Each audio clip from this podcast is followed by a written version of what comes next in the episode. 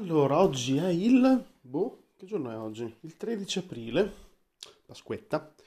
Indosso lo Swatch Irony che ho già indossato qualche giorno fa. Mi sono messo questo oggi perché stamattina per un'oretta ho giocato a un giochino online con un mio amico collegato da remoto, un giochino di D&D per sala giochi a cui giocavo con lui proprio a metà degli anni 90. Quando i gettoni erano in lire e costavano 500 lire, quindi è stato un momento super revival di stamattina e quindi ho usato un orologio al polso che avevo fisicamente al polso all'epoca, quando ero in sala giochi con il mio amico.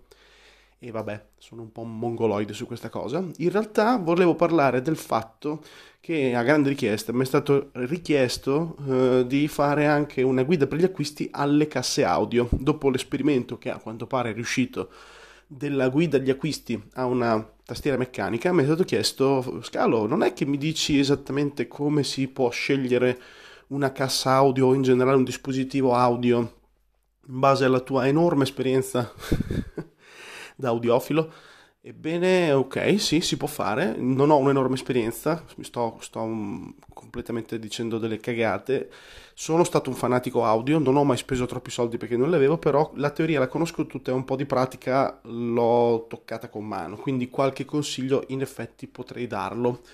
E allora, dopo questo segmento introduttivo, avvierò questa breve guida a come si sceglie un dispositivo di riproduzione audio ottimale, sia in base ai propri gusti che in base alle proprie tasche. Allora, casse audio, cuffie, auricolari, il mondo dell'audio, l'audio intorno a noi. Non voglio fare la classica guida SEO in cui passo 4 paragrafi a parlare dell'audio come concetto e quando l'uomo ha iniziato ad ascoltare cazzate varie, perché tanto non c'è nessun interesse SEO negli analog. Andiamo subito al sodo. Ci sono un mucchio di dispositivi possibili che possono rientrare in questa guida all'acquisto, perché l'audio lo consumiamo in vari modi, lo consumiamo in auto, lo consumiamo in cuffia, lo consumiamo su casse da PC, lo consumiamo su casse stereo, lo consumiamo in vari modi.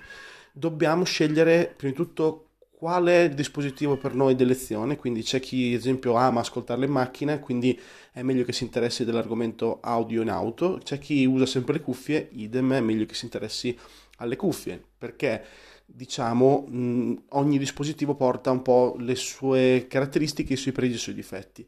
Partiamo da un discorso un po' più generale. Allora, non è vero che non esiste obiettività nella qualità di un dispositivo di riproduzione audio, nel senso, molti dicono: ah, ma a me piace, quindi va bene, questa cassa suona bene perché a me piace. Non è così. Una cassa suona bene, perché emette le frequenze in maniera il più, diciamo, regolare possibile, partendo da uno spettro udibile dell'umano che di solito si attesta intorno fra i 24 e i 30 Hz, diciamo, è proprio le punte più inferiori che pochissimi riescono ad ascoltare, però mettiamole 24-30 Hz fino a salire circa 20.000 per le persone di media età. I giovani possono arrivare anche a 22-23.000 perché l'orecchio si indurisce invecchiando, quindi perde un po' la capacità di cogliere le frequenze più elevate. Però il concetto è che una cassa di qualità tende a darti la resa in maniera più uniforme possibile di tutto lo spettro possibile del tuo udito. Questo è un discorso un po' generale che a volte può essere anche negato, però ci arriviamo dopo. Quindi se una cassa ad esempio mi emette soltanto sopra ad esempio i 100 Hz e taglia sopra ai 18.000, mi sta dando soltanto una riproduzione parziale della registrazione plausibilmente, se la registrazione è di qualità. È per questo che dicevo che può essere negato questo discorso. Sotto i 100 Hz sono comunque delle frequenze ultra basse, sopra i 18.000 sono comunque delle frequenze ultra alte. Si tende a tagliare questi tipi di frequenze, si chiama proprio tagliare, con dei filtri, taglia alto, taglia basso, perché spesso sono fastidiose se non sono state registrate correttamente e se i dispositivi di riproduzione non sono di alta qualità. Proprio fastidiose nel senso che potrebbero fischiare o potrebbero semplicemente far vibrare la cassa di legno o di plastica intorno alla cassa, nel senso all'altoparlante. Quindi si tagliano proprio per evitare questo rischio. Molti dei dispositivi economici tagliano frequenze pericolose per la struttura ingegneristica dell'oggetto, facendo sì che hai una falsa percezione di qualità, nel senso che osti, se suonano bene queste casse, senti che bei bassi, ecco, sono belli quei bassi perché sono stati tolti tanti bassi che potrebbero invece non essere belli per niente se riprodotti da una cassa non di qualità. Quindi è una riproduzione che percettivamente è di alta qualità, ma a livello puramente obiettivo e oggettivo non lo è. Quindi uno dice, me ne frega qualcosa dell'oggettività? No. Al 99,9% delle persone in questo pianeta può tranquillamente non interessare la qualità oggettiva di una riproduzione audio. Interessa gente come me o gente che comunque fa progetti audio perché deve raggiungere, diciamo, una qualità più alta possibile per poter dare un prodotto di più alta qualità possibile a tutti i possibili ascoltatori, che ci sono fuori anche persone che amano l'estrema qualità e quindi devi soddisfarli in qualche modo. Quindi di solito delle casse di cattiva qualità tendono a tagliare frequenze in maniera tale da darti una percezione di falsa qualità, che diventa falsa solo nel momento stesso in cui te ne frega qualcosa di questa falsità, altrimenti va bene così. Che è un po' la logica anche dei telefilm, in cui alla fine ti propongono una storia che è falsamente complicata o falsamente arzigogolata per darti l'illusione di una profondità che non c'è. E vabbè, ne parleremo un'altra volta. Passiamo a un argomento successivo facendo un altro segmento. Allora, di solito l'orecchio umano è un po' ingannato dai bassi, nel senso, molto spesso una percezione di qualità di una cassa deriva da una corretta rappresentazione dei bassi, perché i bassi tendono a darci delle sensazioni positive di vibrazione dentro di noi che ci spronano, diciamo, ad avvertire dei sentimenti più positivi o più emozionali. È un discorso un po' complicato, però di solito la musica profonda smuove di più della musica molto alta di frequenza, anzi la musica molto alta di frequenza tende a volte a dar fastidio. Si entra nel campo legato al fatto che il rumore del tuo corpo tendenzialmente è nello spettro delle basse frequenze, quindi lo senti in maniera, diciamo, più naturale, mentre le alte frequenze sono le urla, gli stridi, sono i suoni dell'aquila che ti attacca dal cielo mentre sei un lemure o 300 milioni di anni fa, e quindi tende a dare delle sensazioni più negative. Però in generale chi costruisce dispositivi di riproduzione audio tende a prestare più attenzione possibile alla riproduzione dei bassi, perché sono quelli che le persone, diciamo, interpretano meglio e quindi tendono a dare una rappresentazione più qualitativa del tuo prodotto, anche se così non è, come dicevo prima. Quindi sono i bassi quelli che ingannano di più. E comunque in generale una cassa che riproduce bene i bassi è più gradevole in generale, perché la musica contemporanea tende a essere comunque più bass oriented, più verso il riempimento del suono nel basso. L'alto solitamente non è un vero e proprio alto, è più quello che una volta veniva chiamato medio alto, perché la voce umana non arriva ad esempio a frequenze così in alto, devi usare degli strumenti molto strani per arrivare intorno ai 18.000, 16.000, la voce umana mi pare arrivi sui 3.500, 4.000. Altezza. Non mi vorrei sbagliare, ma siamo lì. Quindi se una cassa è molto buona tende a darti una ottima rappresentazione dei bassi ma anche degli alti. Molto spesso le casse qualitativamente non eccelse tendono a darti un'ottima rappresentazione dei bassi un po' falsa, ma gli alti anche no, li tagliano proprio, evitano, troppo difficile rappresentarli gli alti con delle casse di cattiva qualità. I medi sono il grande argomento, i medi sono un problema, fanno solo del gran bombardone, fanno solo del gran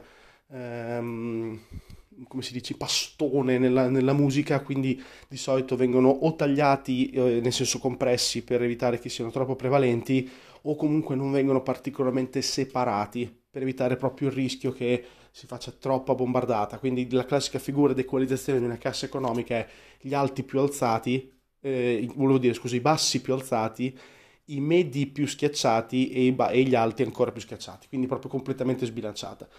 Le casse di solito, soprattutto quelle grandi, per rappresentare al meglio le varie frequenze hanno delle parti, delle componenti diverse. Ci sono i woofer per i bassi, i subwoofer per gli ultrabassi, ci sono i mid-range per le frequenze medie, i Twitter. Oddio, adesso mi si è incastrato il cervello, comunque dovrebbe essere Twitter, vabbè. Per gli alti e i sovralti. Questo nelle casse grandi. Ora, al giorno d'oggi non le usa quasi più nessuno queste casse composte da più elementi, si tende ad avere un solo cono sono arrivate a dei livelli di qualità dei coni che permette questa logica di usare un solo cono, per cui è un discorso che secondo me è più destinato a sparire, soprattutto per l'elettronica di consumo. Ecco, se andiamo nell'alta fedeltà magari ancora c'è, nelle auto c'è ancora, nelle auto si tende a mettere molte casse, tutte diverse per le varie frequenze che tu vuoi emettere, però veramente nell'elettronica di consumo, nelle cuffie, nelle casse da PC, nei dispositivi domestici tende piano piano a sparire, anche perché proprio la tecnologia è andata avanti e si può fare anche senza, ok? Allora, nelle cuffie ad esempio di solito è un solo altoparlante, un solo emettitore, di solito molto piccolo, sfrutta il fatto di essere molto vicino al canale uditivo per permettersi di darti un volume molto elevato e di darti una buona rappresentazione dei bassi, perché alla fine non è che è così necessario che la cassa debba essere grande per rappresentarti i bassi, deve essere grande per rappresentarti i bassi a distanza. Cioè, se te devi tenerla distante da te 4 metri, allora la cassa deve essere grande. Se te ci devi stare a 5 mm di distanza, come ad esempio delle cuffie, non serve. Quindi questo è un altro grande segreto.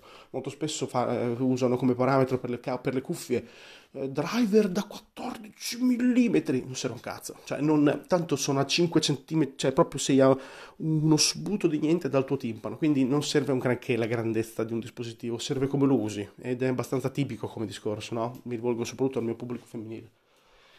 Allora, altro segmento. Bene, allora, dopo tutta questa premessa iniziale, andiamo a capire cosa guardare per scegliere delle buone casse. Prima di tutto, se si possono ascoltare meglio, molto meglio. Qui dipende dal vostro orecchio e inevitabilmente dal vostro gusto. E da qui il mio discorso si interrompe, nel senso che prima ho fatto un po' il ciula dicendo che non esiste il discorso solo soggettivo, ma esiste un'oggettività della qualità. Sì, certo, però se a voi piace quello, batte che va bene quello, vi potete ascoltare la vostra musica da quel dispositivo e siete felici, non c'è bisogno per forza che cercate la qualità oggettiva, ok? Primo punto. Secondo punto, se potete ascoltarlo siete già a posto, scegliete la cosa che vi piace di più in base al prezzo che potete spendere. Se non potete ascoltarlo, allora dovete basarvi sui dati. Primo dato da guardare, risposta in frequenza, come dicevo prima. Diciamo che tendenzialmente un 20 Hz, 20.000 Hz è quello che viene considerato il range umano perfetto. Quindi se delle cuffie rappresentano 20 Hz, 20.000 Hz o delle casse da computer 20 Hz, 20.000 Hz è una buona risposta in frequenza e si può già ragionare che potrebbero essere qualitativamente e oggettivamente buone. Se c'è anche la risposta proprio in grafico, si dovrebbe vedere proprio una linea che parte dalle frequenze basse e sale verso le alte, dipende quanto è orizzontale. Se è orizzontale ben piatta, bene, vuol dire che è una risposta regolare ed equilibrata a tutte le frequenze. A volte le cuffie possono avere un po' di sbilanciamento di risposta, soprattutto più alta verso i bassi, perché vengono un po' pompate le cuffie, tipo le Beats sono un pochino gonfie verso i bassi, oppure verso gli alti quando sono un pochino, troppo piccole, quindi hanno una curva un pochino troppo sbilanciata verso gli alti perché sono qualitativamente poco bilanciati. Però se riuscite a vedere anche il grafico, più è piatto meglio è, ok? Quindi più è piatto meglio è e più la frequenza si avvicina a 20-20.000 meglio è. Questo è già un parametro abbastanza importante. Il resto in realtà è un po' fuffa, nel senso tutte le altre cagate tipo magnetino dimio, 20 componenti, curve di qua, no, non c'era un cazzo, cioè da lì in poi è tutta fuffa audio ingegneristica per venderti della roba.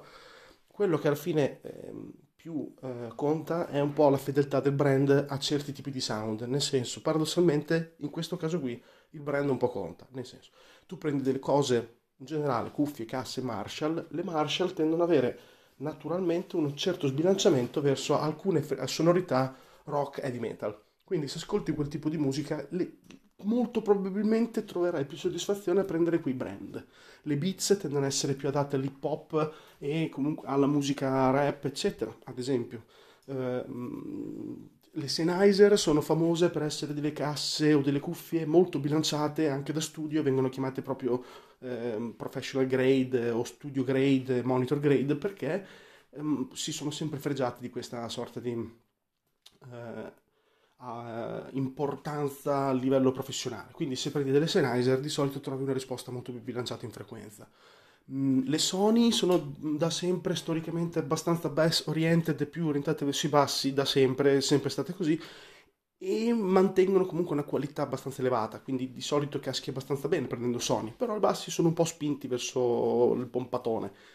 Devono piacerti, oppure devi anche ascoltare certa musica giusta, perché se ascolti della classica con le Sony fai un po' fatica. È meglio le Sennheiser per la classica, per dire.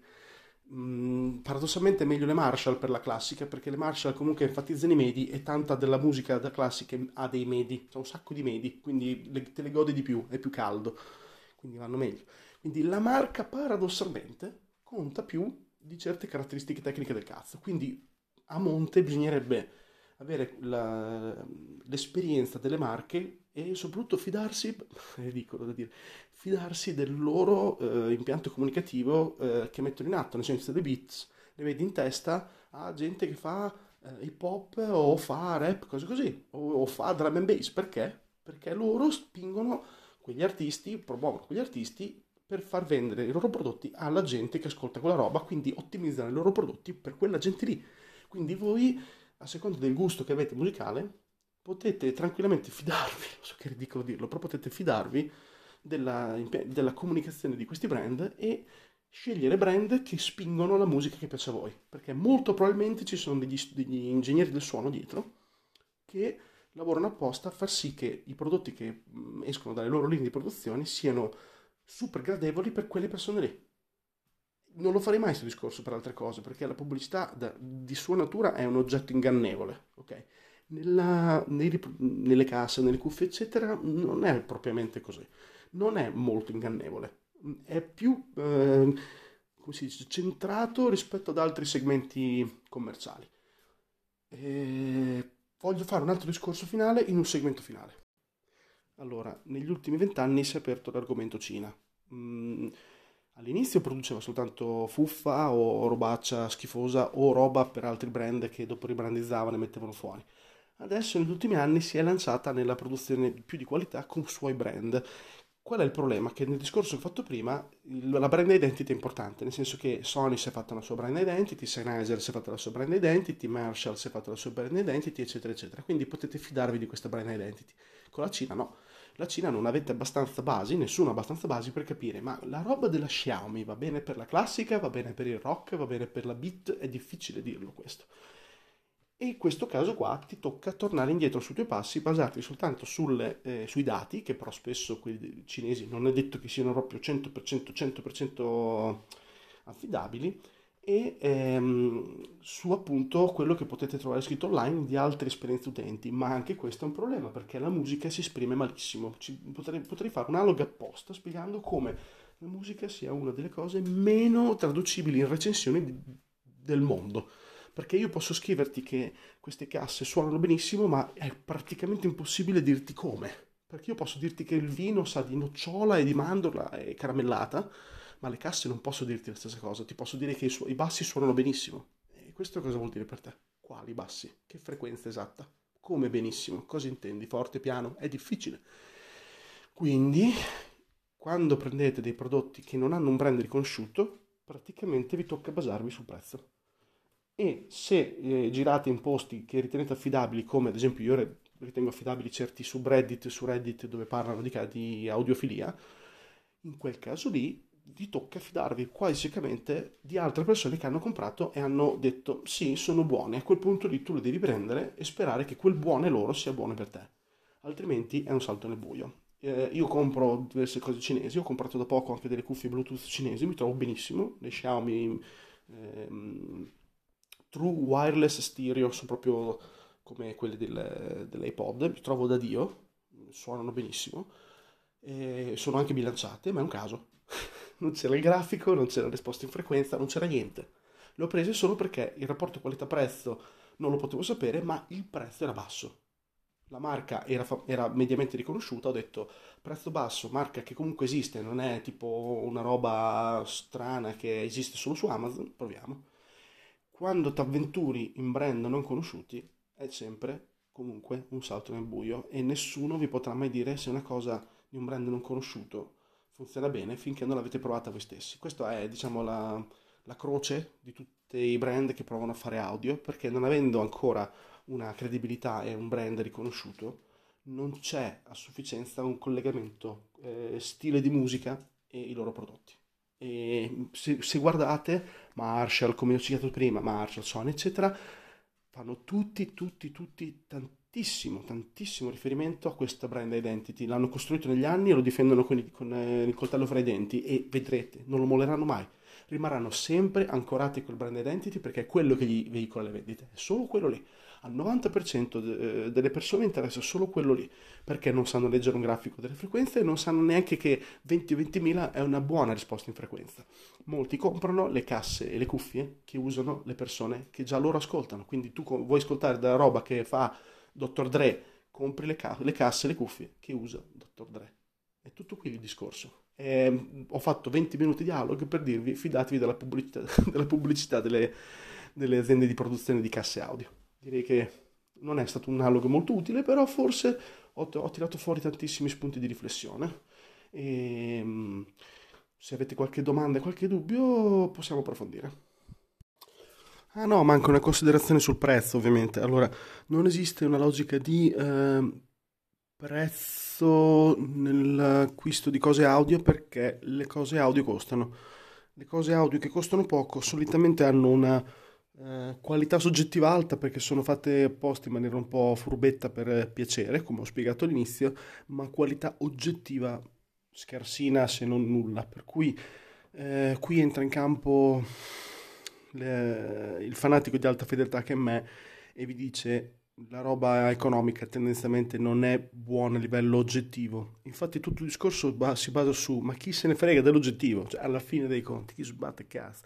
Cioè, se una cosa al vostro orecchio funziona, va bene, quindi spendete quello che serve per raggiungere quel tipo di qualità lì.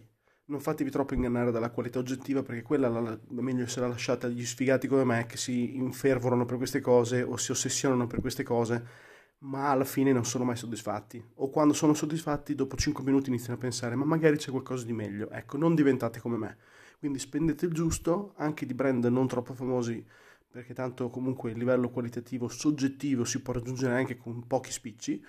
Io al massimo vi posso consigliare che di solito mi trovo bene con le casse Bluetooth della Anker, per dire, mi sono sempre trovato bene, oppure della Tao Tronics. Sono tutte robine da 20-30 euro che disposable, che se si rompono le butti via, però suonano benino, hanno i bassi un po' troppo pompati, gli alti che non sono molto presenti, i medi che li tolgono perché sennò sono bombardoni, come spiegavo prima, ma alla fine ti inculano il cervello e va bene così perché alla fine funziona così. Io tutto l'audio che produco lo testo con delle cuffiette dell'iPhone da 15 euro, quelle che erano nella scatola degli iPhone prima che togliessero il jack 3.5 mm. Quelle cuffiette lì sono delle reference, perché sono tipo in tutte le case, in tutte le tasche di tutte le persone del pianeta. Adesso stanno sparendo per colpa del fatto che hanno tolto i jack dei telefoni, ma sono comunque delle cuffie reference e costavano pochissimo. Quindi non devi spendere troppo per ottenere qualcosa, devi spendere il giusto per ottenere qualcosa, e questo vale praticamente per tutti i settori. Nello specifico dell'audio devi spendere quello che piace a te, punto. Se ti piacciono delle cose che costano 300 euro, bene per te. Se ti piacciono delle cose che ne costano 600, male per te, perché devi spendere di più soldi per essere soddisfatto. Però alla fine è questo che conta. Non spendete a caso e non spendete al di fuori dei brand che fanno cose che potrebbero andare bene per voi, se non per provare. Quindi se volete iniziare ad affrontare ad esempio le Sennheiser perché volete scoprire il magico mondo dell'audio tedesco, fate bene, iniziate dal basso, prendete una cosina, vedete se si confà il vostro stile d'ascolto e da lì crescete. Non spendete 2000 euro perché pensate di fare chissà quale guadagno, perché tanto alla fine fra 200 euro e 2000 euro il guadagno è quasi impercettibile. È un po' quello il discorso generale. E con questo chiudo la mia recensione e la mia guida per gli acquisti di casse audio. Spero vi sia piaciuta e alla prossima guida.